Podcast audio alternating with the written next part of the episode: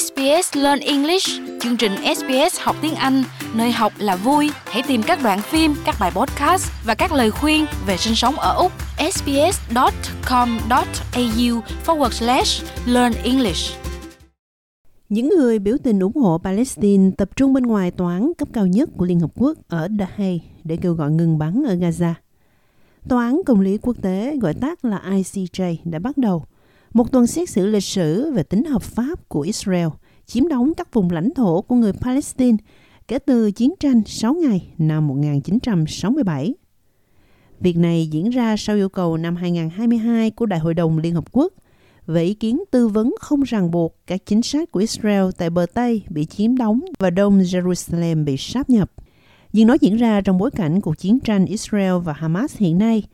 Cuộc chiến ngay lập tức trở thành tâm điểm trong số những nước bày tỏ quan điểm mạnh mẽ hơn có Trung Quốc, một trong 51 quốc gia dự kiến sẽ phát biểu tại phiên điều trần trong 6 ngày. Phát ngôn nhân của Bộ Ngoại giao Trung Quốc Mao Ninh cho biết, Trung Quốc ủng hộ điều mà bà mô tả là chính nghĩa của người dân Palestine, đồng thời kêu gọi chấm dứt cuộc tấn công theo kế hoạch của Israel ở Rafah. Trung Quốc rất coi trọng tình hình ở khu vực Rafah, đồng thời phản đối và lên án những hành động gây tổn hại cho thường dân và vi phạm luật pháp quốc tế. Chúng tôi kêu gọi Israel ngừng ngay các hoạt động quân sự, nỗ lực hết sức để tránh thương vong cho dân thường và ngăn chặn thảm họa nhân đạo nghiêm trọng hơn ở khu vực Rafah. Israel không có kế hoạch tham dự các phiên điều trần, nhưng đã đệ trình một tuyên bố bằng văn bản nói rằng ý kiến tư vấn sẽ có hại cho những nỗ lực giải quyết xung đột. Nước này đã mô tả các câu hỏi do Đại hội đồng Liên Hợp Quốc đặt ra là thành kiến. Việc này xảy ra sau khi Thủ tướng Benjamin Netanyahu bác bỏ phán quyết riêng biệt của ICJ trong vụ kiện do Nam Phi đưa ra, cáo buộc chiến dịch của Israel ở Gaza dẫn đến tội diệt chủng. Phán quyết đó bác bỏ yêu cầu của Nam Phi về việc gây thêm áp lực để ngăn chặn cuộc tấn công của Rafah, nhưng cho biết Israel buộc phải tuân thủ các biện pháp hiện có, bao gồm bảo vệ thường dân Palestine khỏi bị tổn hại và cho phép viện trợ nhân đạo. Trong khi đó, cựu thủ tướng và thành viên nội các chiến tranh Israel Benny Gantz đã cảnh báo cuộc tấn công sẽ diễn ra vào dịp lễ Ramadan của người Hồi giáo. If by Ramadan hostages are not home, Tới đến tháng Ramadan, các con tin không có nhà, giao tranh sẽ tiếp tục khắp mọi nơi, bao gồm cả khu vực Rafah. Chúng tôi sẽ làm như vậy một cách phối hợp, tạo điều kiện thuận lợi cho việc di tản dân thường đối thoại với người Mỹ và Ai Cập của chúng tôi cùng các đối tác để giảm thiểu thương vong cho thường dân nhiều nhất.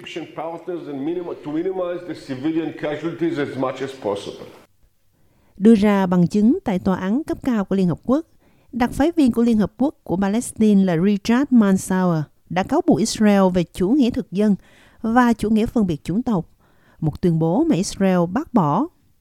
Ông cáo buộc Israel đã vi phạm lãnh thổ quốc tế thông qua việc chiếm đóng gần đây ở Gaza và bờ Tây kể từ năm 1967, cũng như việc sáp nhập Đông Jerusalem vào năm 1980. What does international law Luật pháp quốc tế có ý nghĩa gì đối với trẻ em Palestine và Gaza ngày nay? Nó đã không bảo vệ được các em, cũng như tuổi thơ của các em. Nó đã không bảo vệ được gia đình hoặc cộng đồng của họ. Nó đã không bảo vệ được mạng sống, hy vọng hay nhà cửa của họ. Chúng tôi là một dân tộc kiêu hãnh và kiên cường đã chịu đựng nhiều hơn nỗi thống khổ, thật là đau đớn khi là người Palestine ngày nay. To be Palestinian today. Roe Rachler, một trong những luật sư đại diện cho người Palestine tại Tòa án Công lý Quốc tế đã lập luận rằng việc Israel chấm dứt chiếm đóng các vùng lãnh thổ của người Palestine sẽ có lợi cho cả hai bên. The best and possibly the last. Hy vọng tốt nhất và có thể là cuối cùng cho giải pháp hai nhà nước rất quan trọng đối với nhu cầu của cả hai dân tộc là tòa án tuyên bố bất hợp pháp việc Israel tiếp tục chiếm đóng Palestine. Tuyên bố bằng những điều khoản rõ ràng nhất rằng luật pháp quốc tế yêu cầu toàn bộ hoạt động bất hợp pháp này phải bị chấm dứt hoàn toàn vô điều kiện và ngay lập tức. Liên Hợp Quốc cho biết Bệnh viện Nasser ở Khan Yunis không còn hoạt động sau một loạt các cuộc đột kích của lực lượng Israel.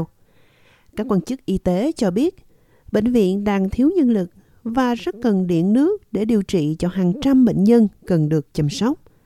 Lực lượng quốc phòng Israel cho biết họ có thông tin tình báo quan trọng rằng phiến quân Hamas đã sử dụng bệnh viện để giấu vũ khí và con tin bị bắt trong cuộc đột kích vào ngày 7 tháng 10.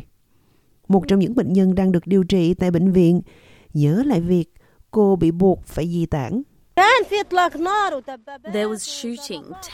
Có tiếng súng, xe tăng và máy ủi, không ai được phép di chuyển. Ngoài ra còn có lính bắn tỉa, không ai được phép mở cửa sổ hoặc đến cổng bệnh viện. Họ cử người yêu cầu chúng tôi rời đi, nhưng chúng tôi không muốn. Chúng tôi sợ hãi, chúng tôi phải đi đâu? Chúng tôi muốn ở trong nhà. Theo các quan chức y tế Liên Hợp Quốc, ít nhất 7 người đã chết tại bệnh viện do thiếu oxy và con số này dự đoán sẽ còn tăng lên. Chỉ còn lại 4 đội y tế ở cơ sở, tổng cộng 25 người để cung cấp dịch vụ chăm sóc thiết yếu cho bệnh nhân. Đồng thời, lực lượng Israel đang tiếp tục tiến hành cuộc tấn công ở phía nam Gaza. Các nhân chứng và cơ quan truyền thông từ Gaza cho biết các cuộc không kích ở miền Bắc Rafah đã khiến 6 người thiệt mạng. Thủ tướng Israel ông Benjamin Netanyahu vẫn kiên định với mục tiêu tiếp tục hoạt động này, bất chấp sự chỉ trích mạnh mẽ từ cộng đồng quốc tế. Tôi sẽ không giải quyết các giả thuyết.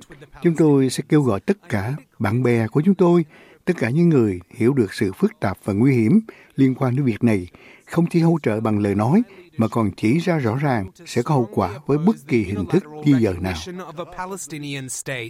Các nhà lãnh đạo toàn cầu đã bày tỏ sự không hài lòng với các phong trào của Israel ở miền nam Gaza. Với lo ngại, chúng có thể dẫn đến làn sóng người di cư ồ ạt tiến vào Ai Cập. Ai Cập tiếp tục củng cố biên giới với miền nam Gaza tại Rafah, chuẩn bị cho khả năng cuộc chiến giữa Israel và Hamas sẽ lan nhanh sang lãnh thổ của mình. Tuy nhiên, Ngoại trưởng Ai Cập Sameh Sukri đã phủ nhận việc nước ông đang lập kế hoạch dự phòng liên quan đến làn sóng người tị nạn tràn vào Ai Cập. Ông Sukri đã nhấn mạnh những tác động tai hại với mối quan hệ song phương liên quan đến điều mà ông gọi là nhiều hành vi vi phạm nhân quyền của Israel. Ngay từ đầu, chúng tôi đã thông báo với cả người Israel và các đối tác của chúng tôi rằng cuộc chiến đã vượt qua ranh giới đỏ. Vấn đề di dời là vi phạm luật nhân đạo quốc tế, dù là ở bên trong hay bên ngoài, đều không thể được dùng thứ. Hậu quả và mối đe dọa mà nó gây ra cho an ninh quốc gia của Ai Cập là rất lớn. Nó gây căng thẳng cho mối quan hệ song phương với Israel. Chúng ta cần tránh những hậu quả rất bi thảm đối với thường dân Gaza. Hiện có khoảng 1,3 đến 1,4 triệu người ở Gaza là khu vực đông dân cư nhất thế giới. Chúng ta đã nói rõ với người Mỹ và những người khác rằng, theo quan điểm của chúng tôi, ưu tiên hàng đầu là giải quyết cuộc khủng hoảng nhân đạo ở Gaza. Chúng ta cần tìm cách nhấn mạnh giao tranh ở Gaza, cần tìm một giải pháp để bảo đảm khả năng tiếp cận hàng hóa nhân đạo cho người dân Gaza. Và một khi điều đó được thực hiện, chúng tôi sẵn sàng cho tất cả các cuộc thảo luận trong cùng bối cảnh mà chúng tôi đã có trước ngày 7 tháng 10. Và như tôi đã nói, một yếu tố then chốt và một ưu tiên chính của điều đó là vấn đề của nhà nước Palestine.